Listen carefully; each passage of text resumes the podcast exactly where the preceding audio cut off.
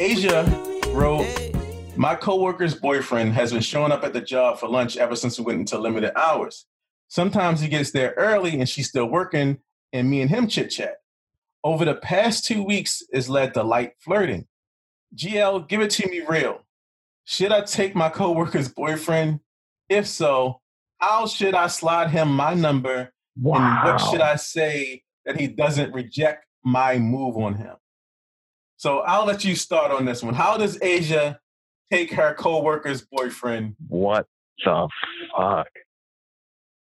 Asia, you know, you If you want to hear the full episodes, you got to go to farfrombasyc.com. Farfrombasyc.com has the full podcast episodes. Sign up, become a member, and you can listen through any podcast device. So sign up now. What are you waiting for?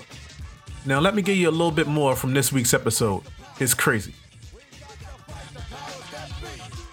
Was there anything your wife could have done to stop you from cheating?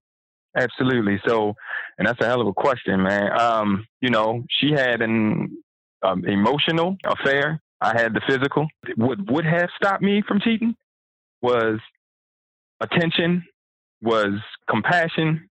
Uh, uh, you know, you you give me another word. Uh, uh fucking. How about that? Not just Um, sex, fucking. Yeah, all everything that comes with the word that is right there. The communication is big, but see, you have to understand. We had a family. I knew it was something wrong. Like I knew it was something wrong because you know after my son was born, after my son was born, and she was so into oh, I want to do this and I want to do that, and I'm supporting her in all of this. But what I noticed is, and what I realized was, all of this stuff that she wanted to do, it's almost like she was doing it to impress someone else or for other people to look at her. She decided that it was okay to be sneaky and keep it a secret and communicate with somebody else using a different type of uh, different form of social media. To me, that's a plot. I'm a man, a real man, and the one thing that I want from my woman, I want affection. I definitely want affection. And if I'm not getting affection, that's a problem. And if I was getting those things that I just said, if I was getting those things, th- th- nobody else would have got this dick. At that moment, did any part of you say, let me put the brakes on, let me go home and talk to my wife and say,